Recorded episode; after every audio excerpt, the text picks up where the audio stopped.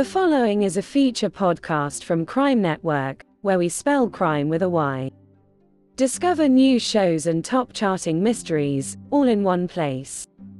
But here is the twist we don't just stick to crime. Take a break and listen to comedy as well. Cryme Network, your ultimate destination for crime stories and a much needed comedy break. Visit crymenetwork.com today. Crime with a Y. You're listening to Drowning Verdict. Be sure to follow the podcast on your favorite listening platform. We don't want you to miss out on an important case or update. If you haven't already, pull the trigger and subscribe.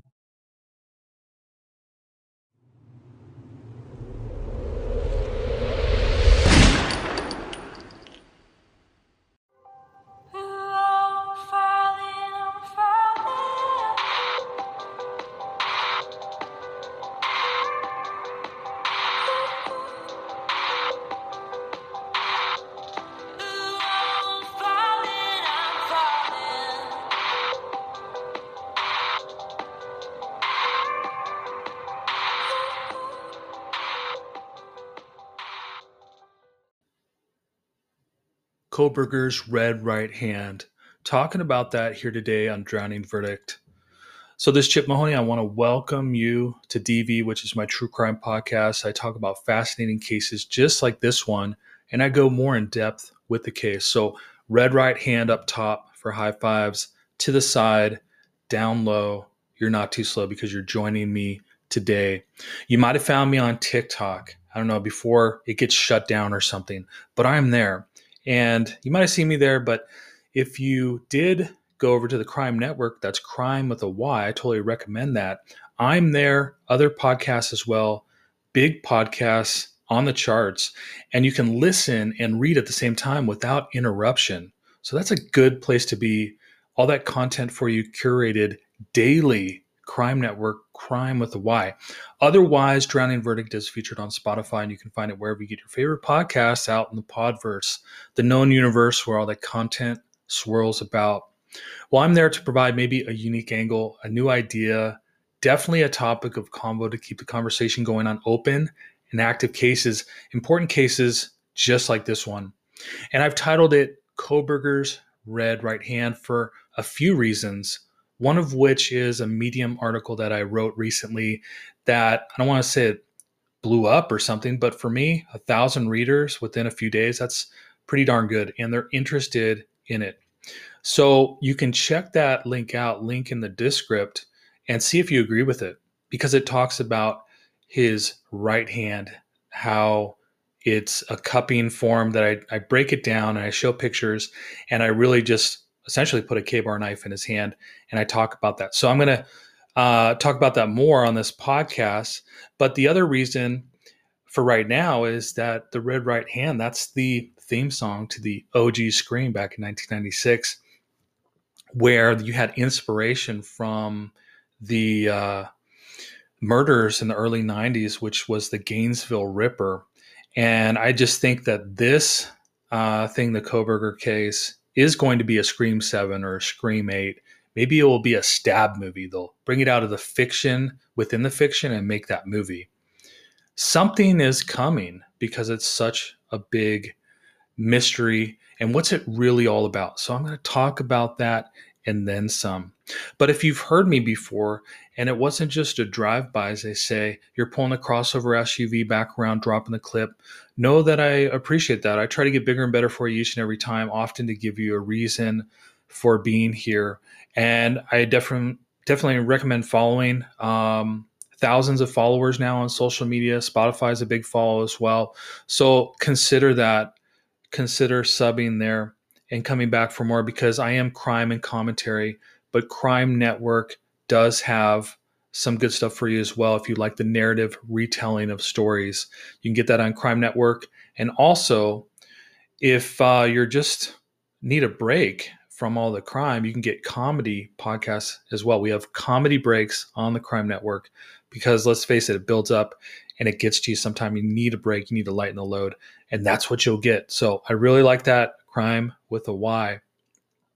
Before I get into Kohberger, the red right hand, some of the things that I'm going to point out today, whether you've heard episodes before, this is your first time, before I get into that, I would just want to point out as well that this case is in Idaho. Lori Vallow is in Idaho. And the crime capital of the United States right now, it's either Idaho or Utah. And sometimes, quite frankly, I get the two confused. Those those states kind of are a blur for me. So I I'm got to remind myself, like, where is this case happening? Is it Utah or Idaho? Kohberger, Idaho, Lori Vallow, Idaho, Chad Daybell next year in Idaho. But there's one in Utah that's also kind of crazy. You can see on Cryme Network. I've written about it on Medium as well. It's the Kouri Richins case, the realtor, the mixologist mom who poisoned her husband with fentanyl. Very nefarious situation. Wrote a book on grief about it and got some of that, I guess, local attention, that local celebrity for her book. But really, she's the one that put the guy six feet under. So these states, Utah and Idaho, there's so much crime going on there. I, I have to ask myself why. What the heck is going on in these places? Because outside of South Carolina, it's the crime capital of the world, the true crime capital of the United States, at least. So much going on. And Kohberger is just going to be the latest thing. That's kicking off more next week, or by the time you'll hear this episode, it might be on the first day uh, when this episode does debut. It might be the first day that he's back in court, but it's coming soon to YouTube, to everything else, and it's just going to get bigger and bigger and bigger. And now I'm going to talk about the red right hand and some other points to consider one of my main points that I've talked about since really two weeks out of this case, uh, from whence it first had happened.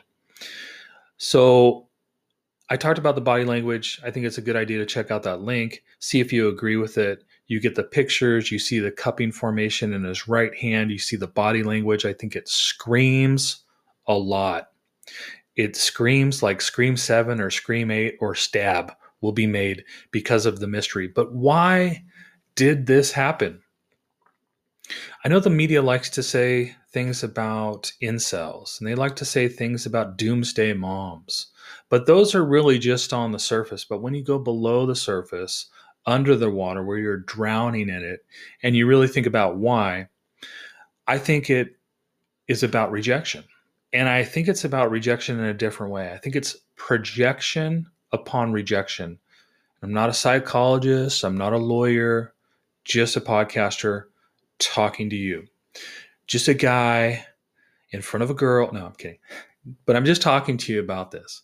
And what what it really comes down to is I think that he had tried to be his best self. He had he had gone 1500 miles from Pennsylvania to Washington state to the grad program there and when he found somebody that I guess he wanted to be liked by, he found a way to get a window into the world, obviously social media.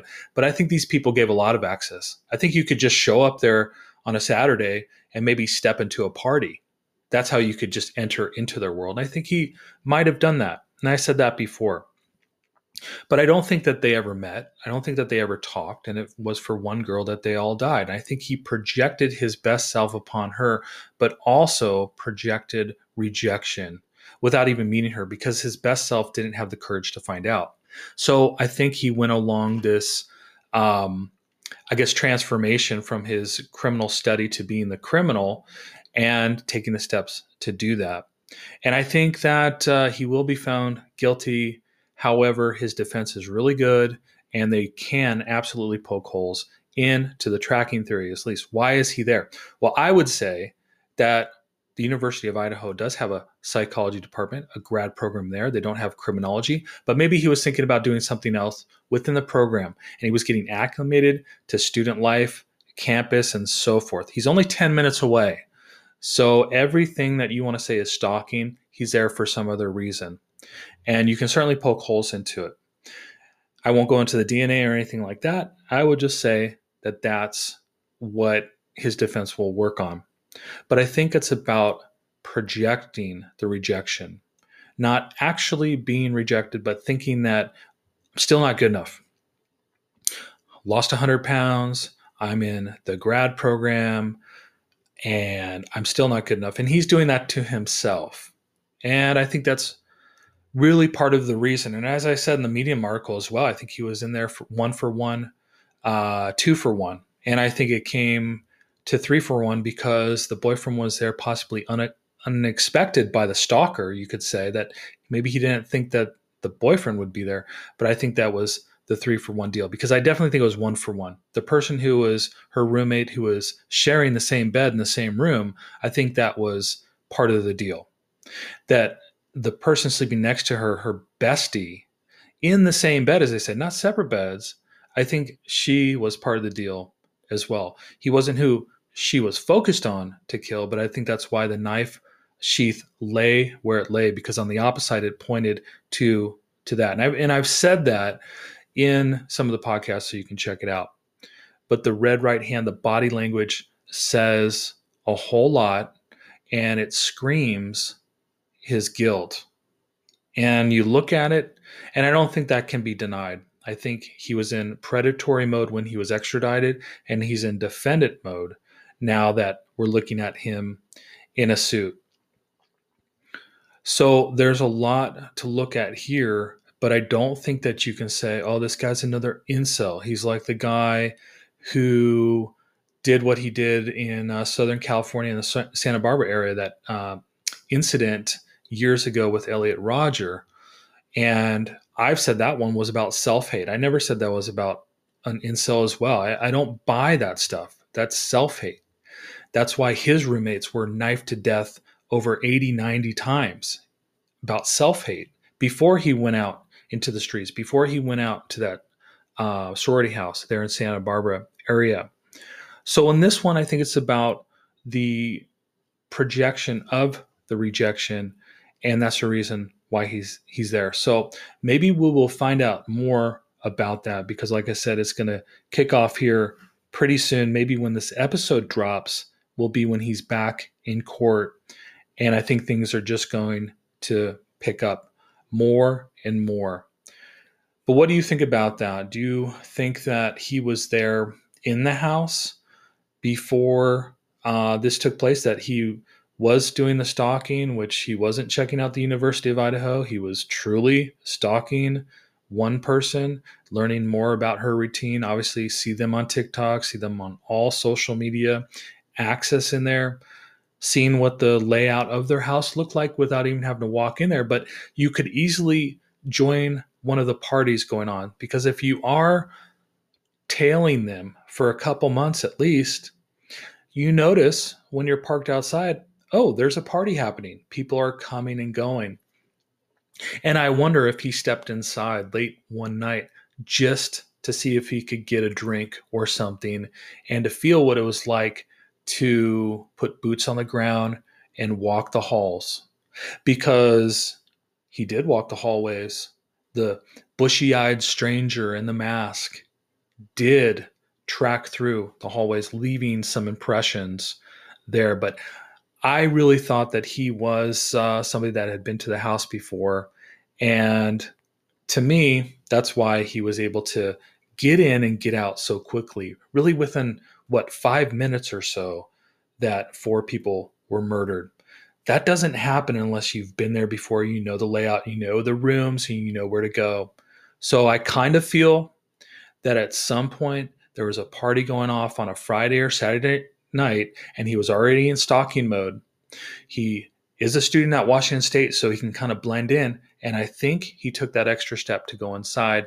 And I think he went from room to room, and maybe he went into somebody's room and could see something with their name, whether it was a photo, whether it was uh, the person's name on a dresser, and could identify it as their room.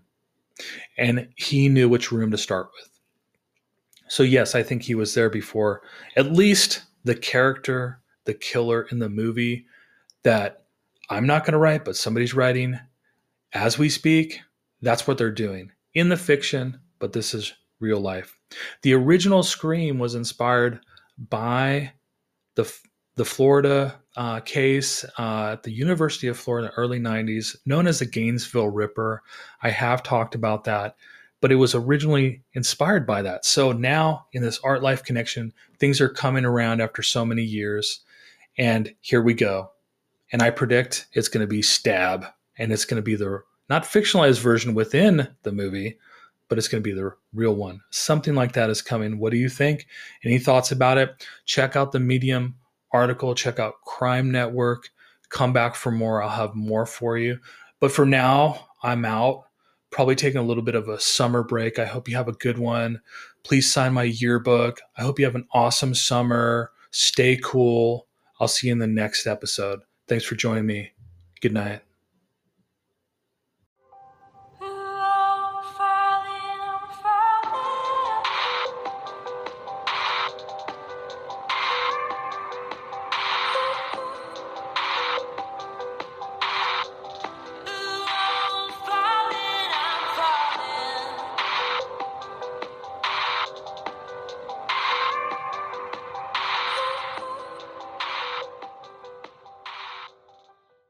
Thank you for joining us on this gripping journey into the world of true crime. New episodes of Drowning Verdict are released every two weeks, so pull the trigger and subscribe if you have not already done so. Don't forget to catch Verdict Friday, our exclusive video show every Friday, where we dive deep into the most talked about cases. Your ratings and reviews mean the world to us. If you enjoyed this episode and learned something new, please take a moment to show your support. Every like, share, and review helps us continue bringing you compelling content. Until next time, stay safe out there.